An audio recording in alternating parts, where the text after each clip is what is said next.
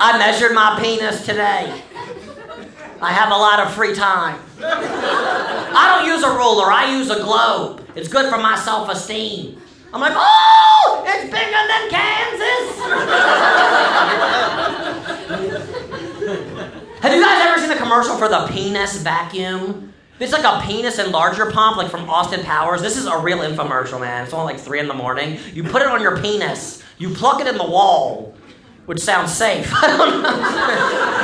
During a lightning storm, if possible. And it has suction to elongate your penis. And I swear to this guy in the commercial, he's like, now delivered discreetly. Oh, well, thanks. Now, well, what were you doing before? Just walking into people's offices. John Smith! Your dick bag is here! What are your name? It's not yours! Your name is clearly written in glitter!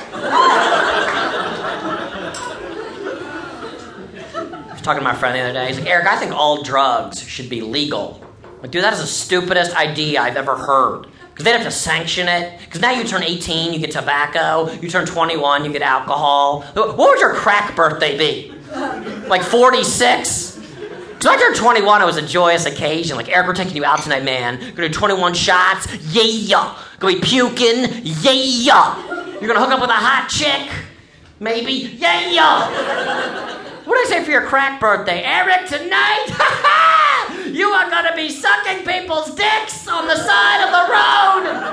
We are going to rob the Safeway. Like, Jesus Christ. I have reservations at Applebee's. I'm not sucking people's dicks at Safeway. Is weed legal in Seattle? Do you have dispensary? Okay. I don't smoke weed, obviously, but like I, I, uh, I think weed is way better than alcohol because it's not violent.